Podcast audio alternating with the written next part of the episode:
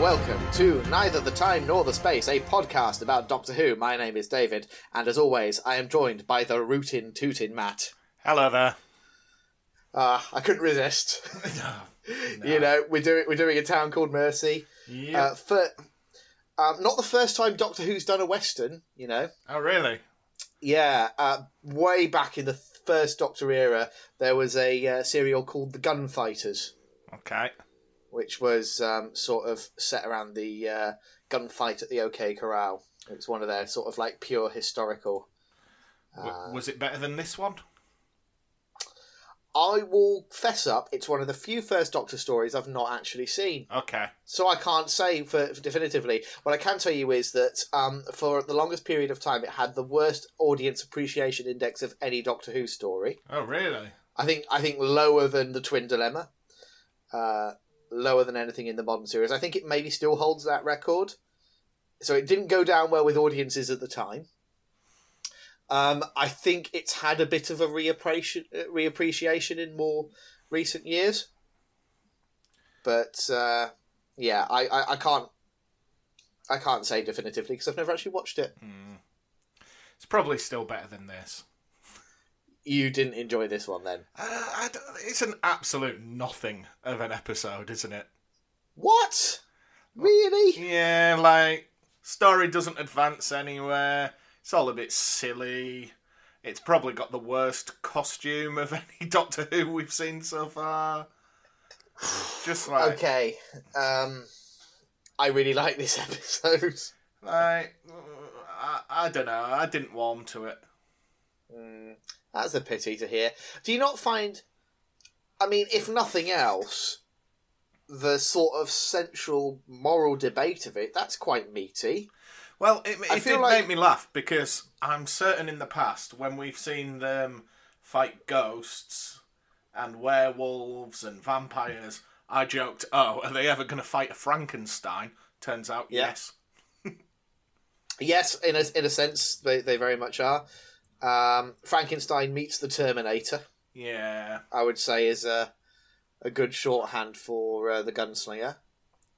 but no, Um, just like there's so much that I just found really off with this episode. You know, Hmm. like there's a little bit where a bloke calls the doctor out and threatens to murder him, and then later on they're like playful friends. Yeah, but I think I feel like that happens in a very natural way. Um, so I don't, you know, and it's not like that. The you know part of the Doctor's whole thing is like you know forgive and move on and, and find a peaceful path, which is obviously something that's very much put to the test in this particular story, and I think is one of the things that's most interesting about it. It, it seems to me, and I don't want to say you are just straight up wrong. Everyone is entitled to their opinions it seems to me you're focusing more on the the surface level features of the story and, and less about Well- what this story how this story explores the character of the doctor which is what i think is the most interesting how, aspect How come when we watched the Twin Dilemma, everyone went berserk that the doctor strangled his accomplice? In this one, Mm-hmm. he literally drags a man out of town to kill him. yeah and but the, the difference being that i feel like in this case it feels for one, it feels like a part of a progression. It's you know, think about to just last week when he basically, by not intervening, allowed Solomon to be blown up. It it. This is part of we we are seeing the eleventh Doctor here on a bit of a darker path mm. this is a trajectory. It's not kind of out of the blue in the way it is with the twin dilemma. And yes, they chalk it up to regenerate, you know, post regeneration wobbliness. But it, I don't know. Th- this to me feels more more real and more natural, and more shocking as a result. I'm not going to say it's not shocking because it is, but it's intentionally so. I, I would say my main praise of this episode is that the pace is so fast. Thankfully, it was over before I knew it. Wow. Okay. um. Yeah, I don't know what to say. That I, I feel like we, as we go along, I, I, I hope I can convince you that there is more good to this story than obviously you, you seem to have uh, appreciated on first watch. Um, so that being the case, I think we're just going to have to uh, run through it and see if I can uh, persuade you, Okay. uh, change your mind at all. Yeah. So we are on the 15th of September 2012, we are indeed. and this was written by Toby Whithouse. Yes. Uh, previous credits. Can you can you bring to mind any previous Whithouse I, episodes? I know we've seen him. He's not a new Yeah. name to me, but I can't off the Not top at of my all. So, so previously, he we've seen School Reunion, Vampires of Venice, and God Complex. Okay. So, how does this stack up against those for you? Uh, well, you know I hate School Reunion, so I'd Yeah. probably put this with that. Vampires of Venice was all right. Um, I can't even remember the God Complex. That's the one with the Minotaur in the hotel. Oh yeah, that one was all right. He basically all his all he does is get old monsters and modernize them. Well, I mean, not really, because uh, I mean, the the Minotaur in uh, the God Complex is sort of loosely inspired by the Nimon, not the same creature. Um, Krillitane in School Reunion are brand new for the new series. Yeah, but they're Um, like bat people. They're just vampires. Yeah, I, I guess. Oh, I see what you mean. So it's not a necessarily a case of, uh, mon- like doc- like classic Doctor Who monsters, just more monsters in general. Yeah, Yeah. Okay, I'm with you. Sorry, I thought you meant like reviving old, like ones from from classic Who, but apart from arguably the Minotaur in God Complex, he's never really done that. But because I'm pretty sure the Kahler are brand new for this uh, story hmm as a, as a race. I think it's quite an interesting race. Um, I think there's maybe more to explore with the Kahler how as a people. how do they differ from humans? Got those little face Yeah, things, little tattoo sort of jobbos. you know, because it doesn't even say, "Oh, I'm a Kahler, but I've taken on human form." They're, they're No. just they're just people. I, I, I, it's Star Trek rules, isn't it? Yeah. You know, they're not Which, even uh, like isn't- green. At least in the past, Yeah. when we've seen where we've needed an alien race, we just paint people green. Or blue. Yeah. Quite a lot of blue people in uh, uh, Doctor Who, in, especially in the modern series. Um, but yeah, I, I, in some ways, I find it sort of refreshing that they've gone down the Star Trek route of just not overly impeding the actor by chucking them in a big rubber suit, but just kind of letting him be. And also, I think it makes sense for the story. I, I feel like the people of, of the town of Mercy would have had a harder time accepting the uh, Carla Jackson as part of the township if he looked like a big rubbery monster. Yeah. Um, so anyway, uh, let's let's just dive straight into the episode, shall we? Okay, so we open with a lady's voice talking about a man who fell from the stars. And straight away I was roped in into thinking that was the doctor. Yep. But then within seconds we see a robot cowboy hmm who's hunting men in the desert. Yeah. And Now you say you didn't like the design of the gunslinger, then, no, I didn't like his like eye thing. right? Because it looked like it was like hanging loose, like it was never really part of him. Right. Yeah. Um, I don't think I've ever looked that closely at it. I think the overall image works for me. I like, I like the mix of like having like a big, like absurdly huge laser gun arm cannon thing, coupled with you know the Stetson and the poncho and the. Doesn't he have like uh, what do you call it? The um, uh, like leather straps with bullets. What are Yeah. they called again? Um, I know I've what forgotten. you mean, but I can't. Uh, is it a bandolier? Bandolier, that's it. Yeah, yeah. So it all, d- as a sort of, um, Why, why has he Genre got a bandolier works for me. when he shoots a laser gun? I don't care. yeah. I that's the thing. I, like you could argue that it's silly, but um, it works. Just visually, it works for me. Um, so yeah, I, I don't I, I don't agree with you on, on the design. I think it's pretty strong. and, and because part of the issue is with with Doctor Who when they do these sort of you know genre of the week type stories they have to cut so many corners Mm. they've only got 45 minutes it's not like they've got an hour and a half in which to you know expansively explore every aspect of every genre at play so a bit of visual shorthand goes a long way and like within seconds you look at the gunslinger you're like ah right okay it's a terminator crossed with a cowboy Mhm. i'm on board you know So, whilst he's in the desert hunting, he says there's one more left the Doctor. Mhm. So, again, I fell for that, thinking he was hunting the Doctor. yeah it's quite quite impressive that they managed to do like two fake outs where you f- feel like you know how the doctor fits into the story like in the space of literally two minutes Yeah. like before the credit sequence has even rolled So, we then get the credits, and after Yeah. that, we've got the Doctor standing before a western town. Yeah, um, and this is um, filmed in, in Spain on a on a set, like a standing set where, where which has been used for a long time for making Western Mhm. movies. Um, so you know, credit to the BBC, they've not kind of they've not tried to bodge it in Cardiff for once. Yeah, They're like, nice we're doing change, doesn't it? Yeah, we're doing we're doing a western. Let's do it how the professionals do it, and actually go to a proper set in Spain. So uh, yeah, and I do think the look of this.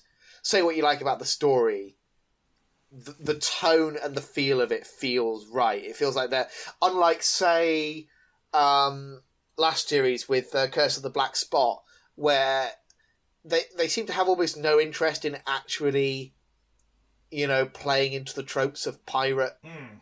stories. This actually feels like Doctor Who riffing on a western. Yeah, I would. I would probably agree with that.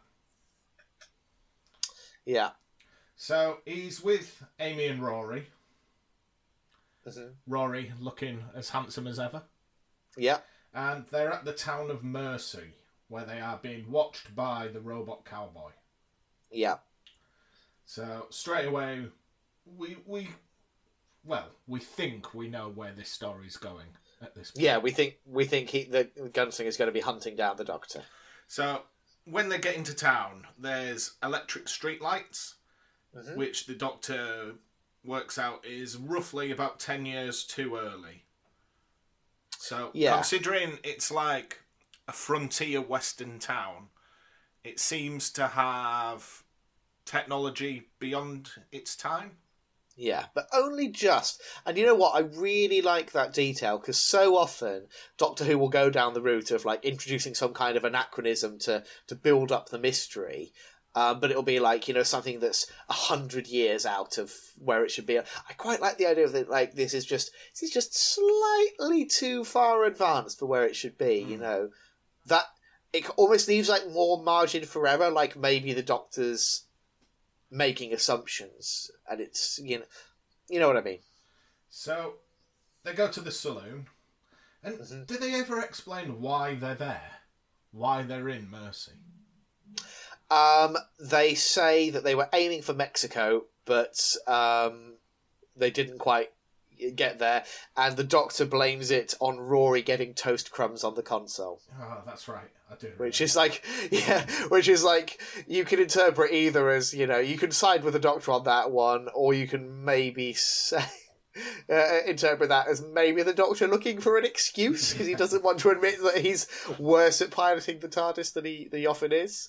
So when they enter the saloon, the Doctor introduces himself as the Doctor, and Yeah. he's Can, immediately. can I say, sorry to, to interrupt, but like, um, I like as well when they enter the saloon, we get the first of several like proper old school Western tropes where you know the doors swing open, the piano stops playing, everyone turns and looks at the strangers in town, Mm. and like I love that they're just going there and they're doing that because yes, it's cliche and and cheesy, but like I say, they've got forty five minutes in which to play in this world of of westerns. So yeah, why not go for the obvious tropes?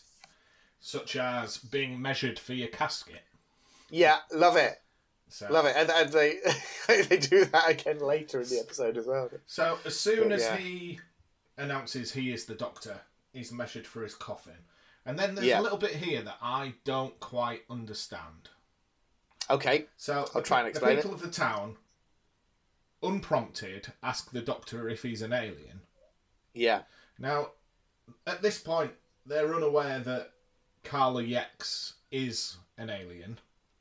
They're just think no, I think I think they know he is an alien, but also alien can just mean from out of town well, yeah, but in like old old old timey language.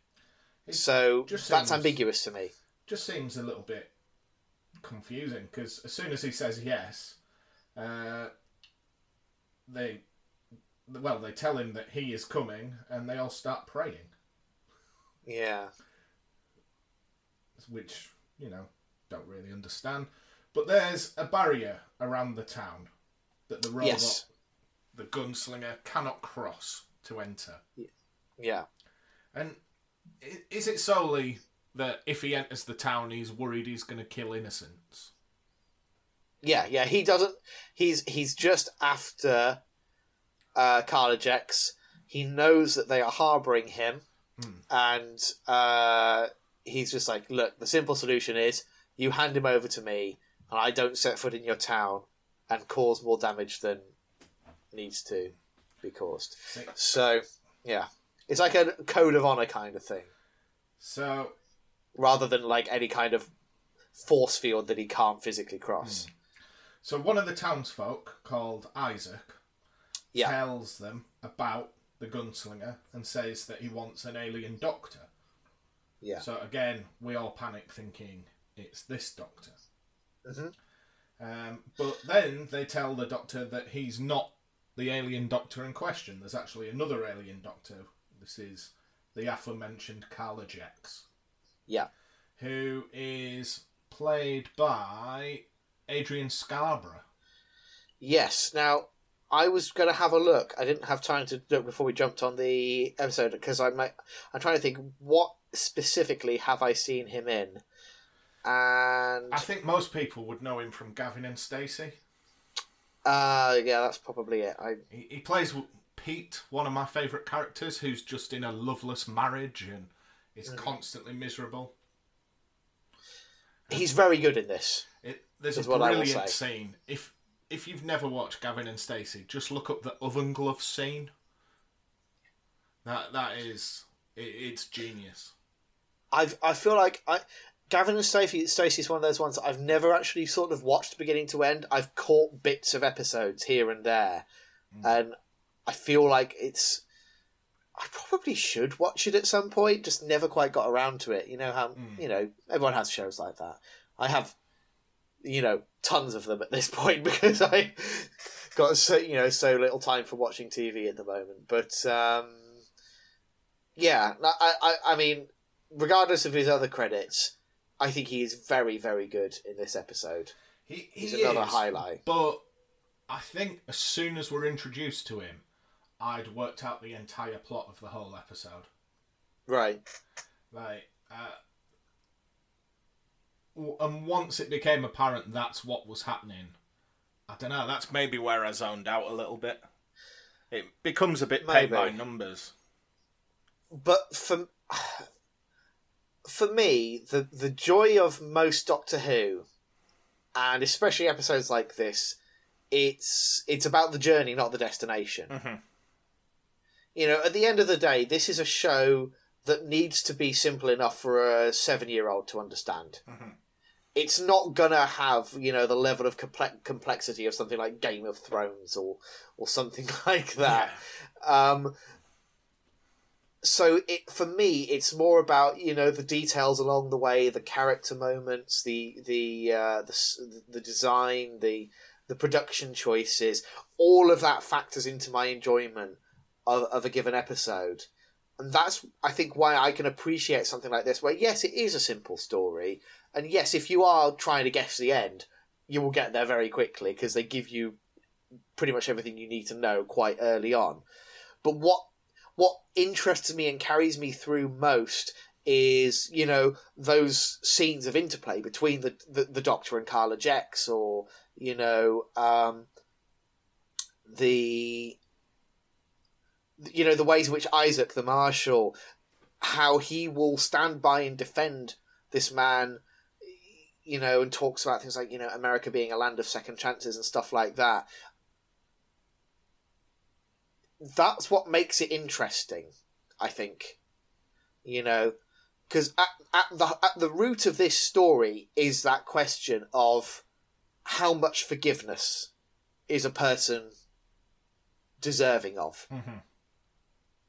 You know, if they do bad things and recognize those things as bad and resolve to do good things thereafter, is that enough? Or is there still, you know, some other form of justice that needs to take place?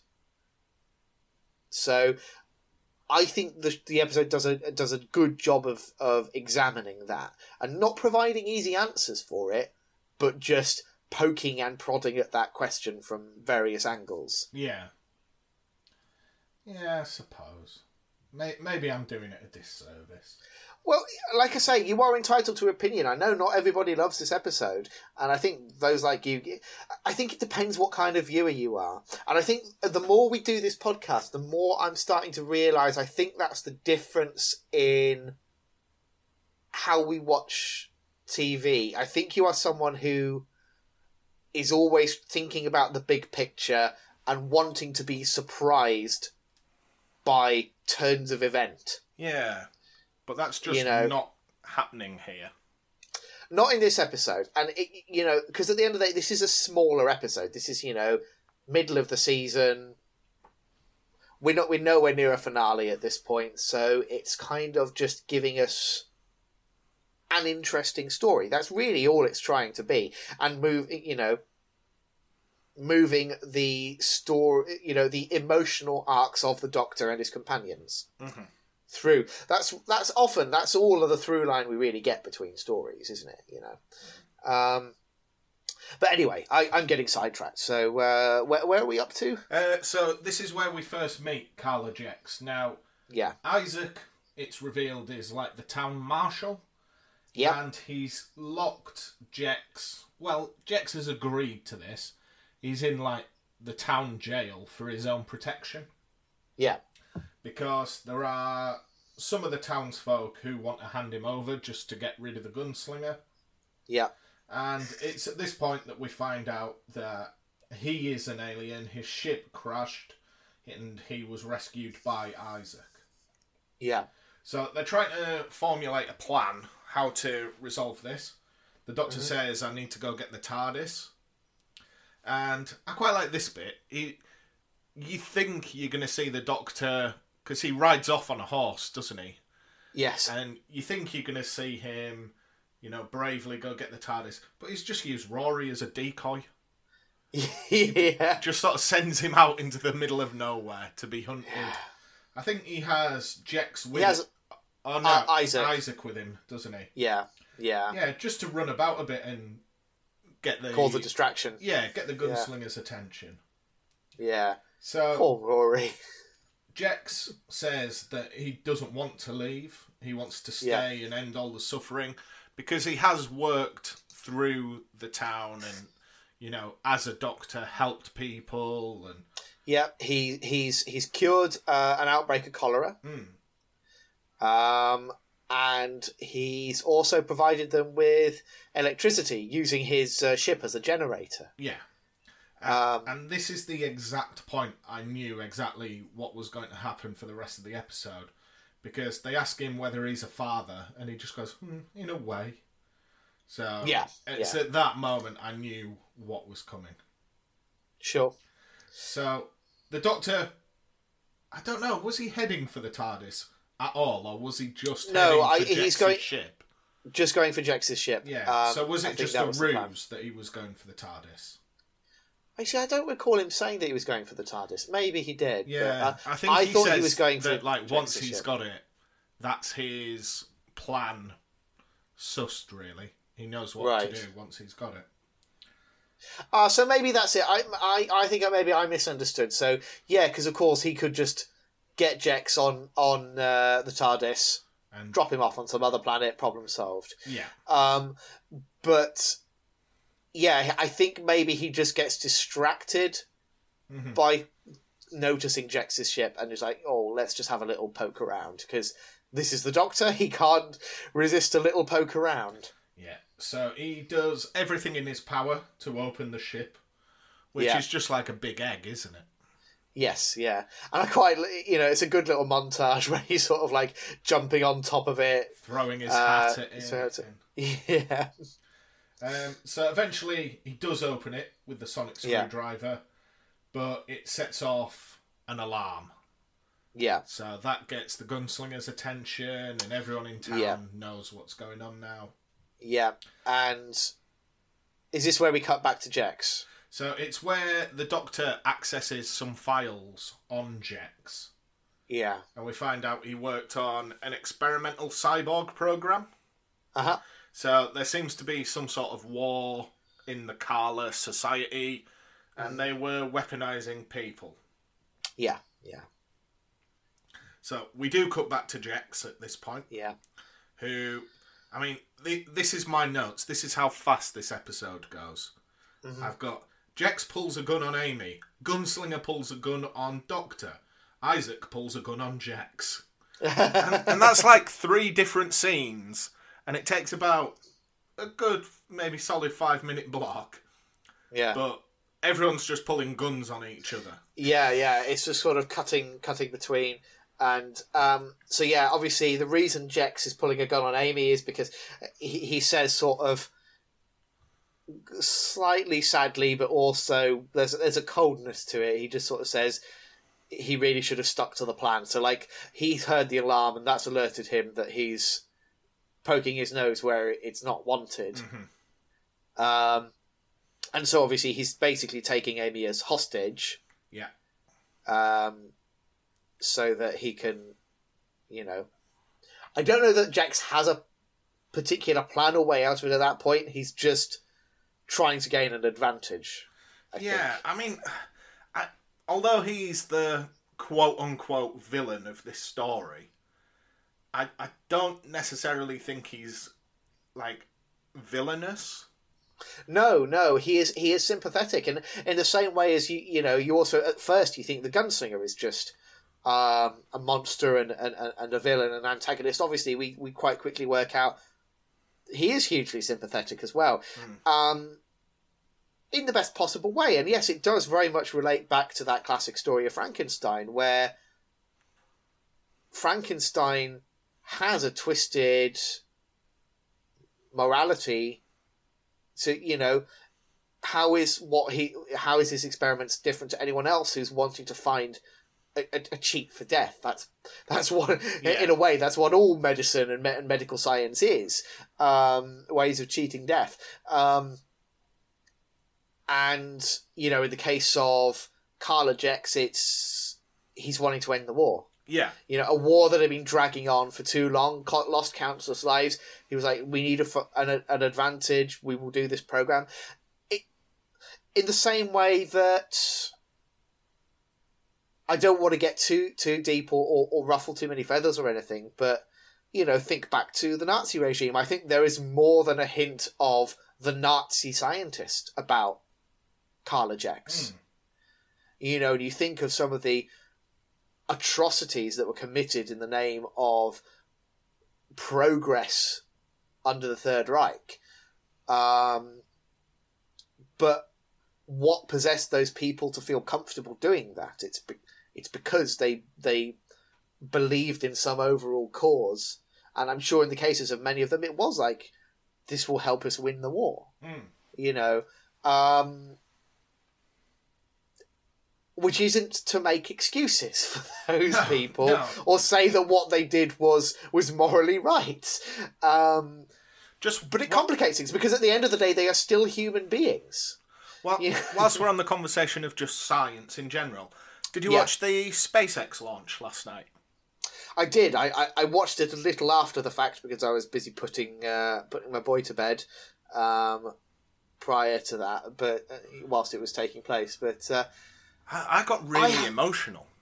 yeah I have such mixed feelings. When I, I, I I've watched quite a few SpaceX launches, and and they are fascinating, um, and exciting. But they also make me weirdly uncomfortable because this is a move. This is the first big move into corporations and the private sector moving into space exploration. Mm. Um, which is probably an inevitability.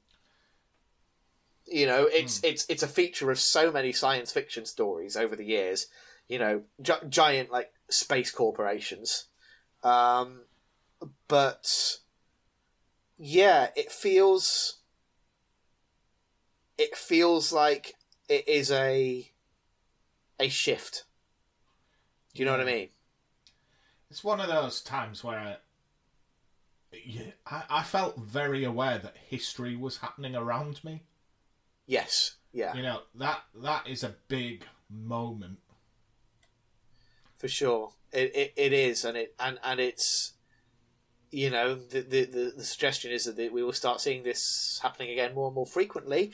Um, the the other thing that I think from a purely purely engineering perspective, what SpaceX are doing in terms of uh, reusing rockets Mm. Having rockets that, that don't just get dumped into the sea and then they're gone forever, but actually are, you know, Did you see the bit cruising where the down landed back Yeah. on Earth? Yeah, And exactly. It, it yeah, was like yeah. it reminded me of like the Star Wars shuttles where they touch Yeah. down really gently. Yeah, yeah. I mean, um, th- that's exactly what it's what it's like. It's I- and that's extraordinary because then, of course, if it do, does that, then it it's so much more cost efficient to then, you know, get that thing back up and ready to be used again, rather Mm. than having to build a whole new rocket from scratch every time you want to get something into orbit. Um, so, so that that's an extraordinary leap forward in terms of the the technical ability of, of space exploration. Um, I still question whether that we we will see a Mars mission in our lifetime, Hmm. like a, a, a manned mission to to Mars. I'm I'm hopeful that we will, because I mean, and again we get into this. It's difficult when you start talking about space exploration because people make the perfectly valid argument of, oh, but that money could be spent on, you know, name countless other things. There is so much inequality in the world. Why on earth are we spending so you know billions and billions of dollars on launching people into space? Hmm. Um, and I don't necessarily want to get pulled into, into the the whys and wherefores of that. Um, but my my my my simple response is basically why not both? Yeah. You know, this doesn't have to be an either or. It's only it's the systems we have in place currently that force it into an either or. Um, but uh, yeah, no, it was it was fascinating. It's uh, it's always fascinating to watch that kind of stuff. Right. Should we jump back into Doctor Who? I suppose so. So, as we've said, Jex has pulled a gun on Amy. The gunslingers caught up with the Doctor and pulled a gun on him. But then, back at the prison, Isaac enters and pulls a gun on Jex. So, Yeah, we assume, although the gunslingers pulled a gun on the Doctor, he reappears back at the prison. So, we assume he's had some sort of conversation with the gunslinger, but the Doctor's now really angry. yeah, and can we say Stetson, Stetson's off to uh, Matt Smith once again? Hmm. I've, I think he does. He does Angry Doctor better than Tennant, Do you think? but I think so. People make a big deal about. Uh, I, I you think know, he does David better in terms moments. of like kicking and screaming furious, but Tennant had like a simmering anger, didn't he? Yeah, I, I think that's the diff- the difference. Like, um, I feel like anger with with with uh, Smith, it happens less often, but when it does happen, it is swift and ferocious. Um, and I, and I think it feels more jarring. Like Tennant, there is this underlying mopiness to a lot of his Yeah, I think that's stuff fair. that me that means when that tips over into anger, it's a smoother transition. Yeah. Whereas with Matt Smith, he's so often this bouncy, joyful character. Like, you know, not not 10 minutes ago we were watching him you know gleefully hopping onto a horse and you know talking about how it's called susan and you know this very s- silly light-hearted side to him that is so often what we see but then when he comes in and and just sort of barks at Kahler-Jex sit down Hmm. uh, and it's just and he's just fuming um yeah So this is the point where we get the little exposition dump that we've talked about earlier. So Yeah, Jex built yeah. the gunslinger. It was a weapon for the war of the Kahlers. Uh, but the gunslinger went rogue and started hunting the team that built him. So the man he killed in the desert at the beginning, it wasn't necessarily an in cold blood killing. It was one of the scientists that had worked on him. yes yeah Okay. So the doctor then chases Jex out of town. yeah He- he's basically going to give him up to the gunslinger. yeah, he's just lost his he's lost any sympathy he had for him in that moment. So the doctor even pulls a gun on Jex and tells him to march out of town. Again, yeah, and that is that is huge. Mm. You know, let us not downplay that. Think think back to um the the doctor's daughter where Tennant has that whole speech of uh, you know you know at the end with the gun where where he sort of lays it down and says make the foundation of this society uh, you know someone who would never pull the trigger Yeah. words to that effect um think back to um the the ninth doctor at the end of series one uh deciding you know being challenged by the um by the daleks you know can you detonate this bomb kill innocent lives in order to stop us? Are you are you a, a coward or uh, or a brave man? And and the, the, the ninth doctor says coward any day. Mm. You know he makes It- that it's choice been his remit pretty much that he just doesn't Yeah. do guns. Yeah. And yet here we are with him pointing at and and, and, and you know and Kahler-Jex sort of looks him in the eyes and we we've had a hint that there is an intuitiveness to Carla Jackson. I think he's already had that discussion with Amy where he says, You're a mother, aren't you? And, Hmm. uh, you know, he's sort of like reading that in her eyes and he sort of looks at the doctor and says, You wouldn't. And the doctor says, You know, I really don't know anymore. Mm. So whilst he's got the Yeah. gun pointed at Jex, Amy then pulls a gun on the doctor. yes. Yeah. Yeah, to try and snap him out of it. Uh, she says he's been travelling alone for too long, and Yeah. he needs to be better. Yeah. And then is it at this point where we get the weird bit where everyone's guns just keep going off? Well, yeah, because Amy's doing it, but obviously Amy has absolutely no experience with guns whatsoever. She fires the warning shot in the sky, that's fine, but then she accidentally fires another shot into the ground. Yeah. And I and I, I think my favourite line in the whole, or certainly comedic line in the whole episode is when Isaac says, "Everyone who's not American, put your guns down." So the gunslinger appears, and Yeah. he's coming for Jex, but Jex remembers him, says that his name is Kahler-Tek. Yeah. This seems to infuriate the gunslinger, so he takes a shot, but Isaac takes the bullet for Jex. yeah, So whilst he's on the floor, he Isaac gives the doctor the town marshal badge. Yeah, And the gunslinger says you have until noon tomorrow to surrender Jex. After that, I can't guarantee the safety of the innocent people. hmm So, that night, the whole town comes for Jex, and this is what I was talking about earlier. There's like a weird young boy in a bowler hat who Yeah. threatens the doctor, but he. The doctor's just got the better of him all the way through their conversation, Yeah. hasn't he? Well, he's he's talking. He his position is not altogether unreasonable. He he says we want to protect our families. You Hmm. know, we're harboring this man who's who you know we've been given this ultimatum. We don't have another way out. You know, for for the sake of this town, we need to hand him over, um, which is reasonable. But you know, the doctor try first of all. I think he tries with the tactic of like, you know, what would Isaac do? Isaac said, "This is a town of second chances." You know, we need to afford Kahler-Jex that Hmm. responsibility, and and then he sort of twigs and, and, and sort of asks to him, you know, how old are you? And he says, you know, nearly nineteen. And the doctor says, well, so, so eighteen then. And and basically that's the point.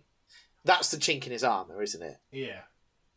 That he sort of like realizes he's never done this before. He's you know mm-hmm. there is there is a naivety to his actions, if you like. Yeah. Yeah.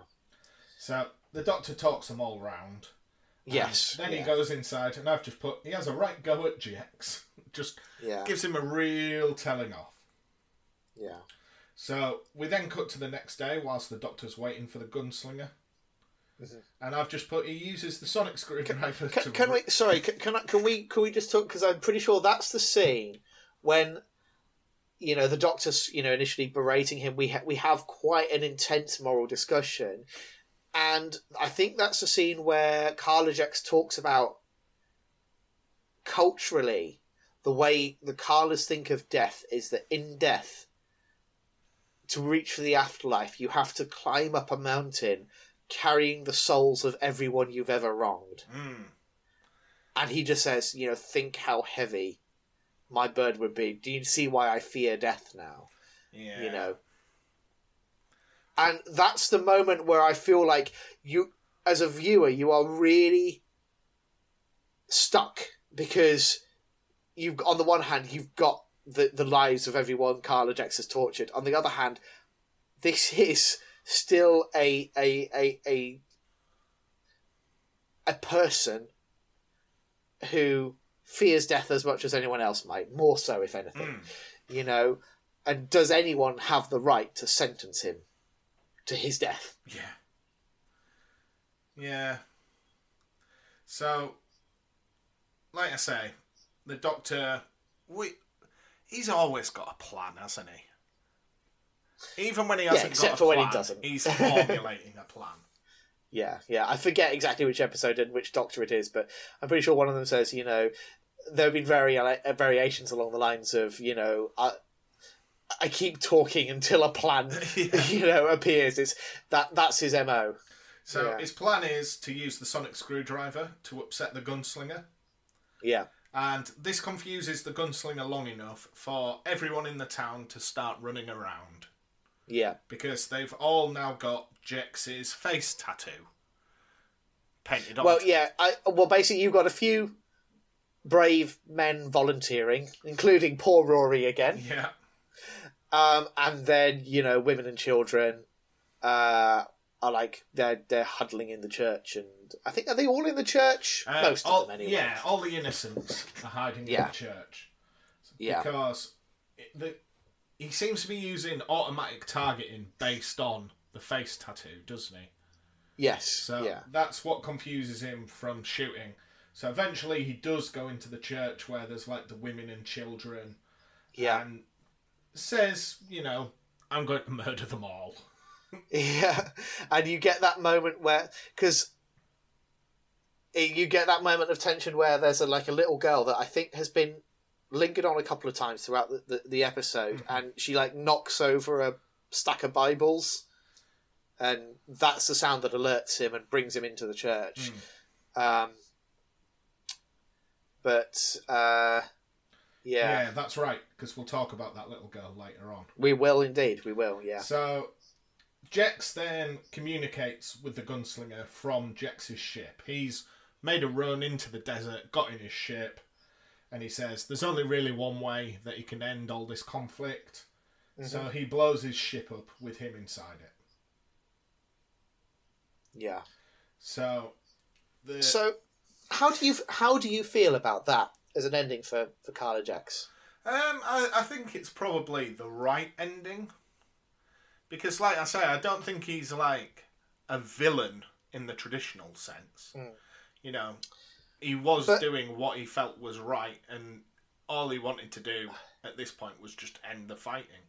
Yeah. Earlier in that episode, the Doctor says to Jex, "Nobody has the right to choose their own punishment." Hmm. Because essentially, that's what he accused Jex of doing by, by sort of being like he's exiled himself, he's he's helping this town folk, he's trying to make amends, and that's good. But it's not his right Yeah. to decide if that's enough of a sentence for him. Um, and obviously, you know, in, ca- in the case of the gunslinger, that's not the justice the gunslinger wants. Mm. Now, of course, in the end, Jex is again choosing his own punishment. He's. I mean, it's a more final punishment, but then you have to temper by the fact with, with what he was saying earlier about what he expects to find on the other side of that act Mhm. and what a burden that will be to him. So it seems like he is coming to terms with his actions and facing them for what they are in a way where maybe there was a bit more denial in just helping the townsfolk of Mercy, where he Yeah. could kind of sweep that under the rug a bit more. Yeah. I mean, the gunslinger certainly doesn't think it's justice at this point, does he? No. He's No. furious. So he decides he's going to do the same. He's going to walk out into the desert and blow himself up. Yeah, because he's he as his whole purpose since the war was hunting down and killing everyone involved in his creation, Mm. and that that moment of completion in his task has been robbed of him.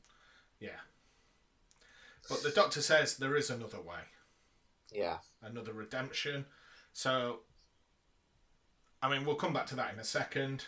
yeah, The doctor takes Amy and Rory home, and the episode ends with can before we get there so um so he he amy and rory he, he the doctor says you know all right off to the next adventure you know usual sort of spiel and amy and rory ask to be dropped home. Yeah, and amy says look our, our friends are going to start noticing that we're aging quicker than them. Yeah, you know? Which is a, something you don't think about but if you're popping back and forth like having adventures and then popping back home in the tardis you are going to you're living pot- potentially days weeks months Mm. ahead of everyone around you. So the episode ends with the little girl that we've mentioned, and it turns out that she was the woman's voice from the start of the episode. well actually it's the great grandmother we're, we're witnessing she's talking about how it's story That's story right. Yes. yeah It's so a- this is a woman in the present day Yeah. but she's talking about the stories her great grandmother told her That's right. Because her yeah her great grandmother is the little girl, isn't she? yeah, Uh, yeah. That there's like a guardian angel over the town of Mercy. Mercy doesn't have a sheriff, and it's because the gunslinger lives just outside the town, watching over it. Yeah, and I like the way it's phrased, where he says, you know, if you ask the people of Mercy, they'll give you a smile and just say, "We've got our own arrangement." Mm. I feel like that's a ver- some, some just nice subtle phrasing, isn't it? I like that, Yeah. And it all just feels. Again, it gives you that westerny vibe. It's and, and I love those final shots of it's it's that that young girl's feet crossing over the boundary. That's right. You know, Mercy's now it's reconnected with the outside world. You know, the people aren't going to starve. I think it's a sweet little story. I really do. I don't I don't see it as having any major flaws. It's got all the right genre trappings, it's got the humor, and at the heart of it it's as I say you've got these tough questions and no easy answers and it really puts pressure on the doctor and tests his morals in a way that we haven't seen tested in quite some time. I So- can't remember the last. It will have been the thingy, won't it? The spider people under the Thames. Was that the last time we really saw him lose his rag? Yeah, depending on how you feel about uh, whether you would rank last week's episode with that as well. Hmm. Um, Oh yeah, he didn't just murder a man, didn't he? yeah, yeah, he did kind of. so, I feel like whilst we're not getting much of a of a mystery kind of an arc at the moment, No. there is an emotional arc happening for the Doctor and for his companions as well, Yeah. where it feels like Amy and Rory are starting to. Distance themselves a little bit. Yeah. And the Doctor Yeah. isn't coping particularly well with that change. No, because like you know, think about it. He drops Amy and Rory off. Great. What what does he do then? Where does he go? Who does he meet? Does do, is he able to make any other lasting friendships in the interim that keep him on? You know, keep him from losing his cool in the way he very nearly did Mm. in this episode. You know. Um.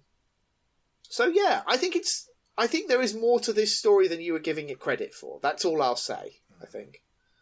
Um, Yeah, it's. but yeah, at the end of the day, if you didn't like it, then you didn't like it. I can't. I can't tell you otherwise. I, I wouldn't say I like. Actively disliked it. I would just put it in the great grey in the middle. yeah, it's not. It's. I won't. I'm not. I'm not claiming it's the best episode of Doctor Who we've ever seen. Um, but I think it's solid. I think it, it absolutely gets the job done, and the the the genre trappings of, of it being a western that feels fresh and different enough that it doesn't just feel like boring old same old Doctor Who to me. If it's it's got enough character of its own, um, so yeah, I, I I really do quite like it. Um, but anyway, that's probably enough on uh, a town called Mercy. Yeah. What have we got next week? Next week we will be watching and discussing The Power of Three. Okay. Is that about Charmed? The old TV program Charmed. They always talked about the power of three. Did they? I, I never watched Charmed. Yeah, it was okay. It- Three witches See- that were sisters. Yeah. Seemed like probably just a sort of third rate Buffy. Yeah, it definitely was. But, you know, it sort of wore that on its sleeve. Yeah, I guess if a show if a show can it is aware of what it is, then you know you can't ask for much more than And that, like, can you? the big secret with uh, Charmed is they talked about the power of three, but halfway Uh-huh. through, one of the actresses dropped out. So they just, so they just, they just made up a new sister. So there was actually four. but only three of them at any one time. Yeah, it's like S Club Seven. They two are at the moment, but there's only like four of them. Right. And I think that boy band Five. I think last time I saw them, there was only three of them. so That's quite awkward, isn't it? You should you got to think carefully before you name name your group after the number of people in it Yeah. because uh, yeah, yeah, these things kind of fluctuate. Um, but anyway, uh, so yeah, Power of Three. Who knows what that's about? Uh, who, who, who or what the three in question is? We will find out next week. Until then, thank you ever so much for listening, and uh, cheerio. bye now.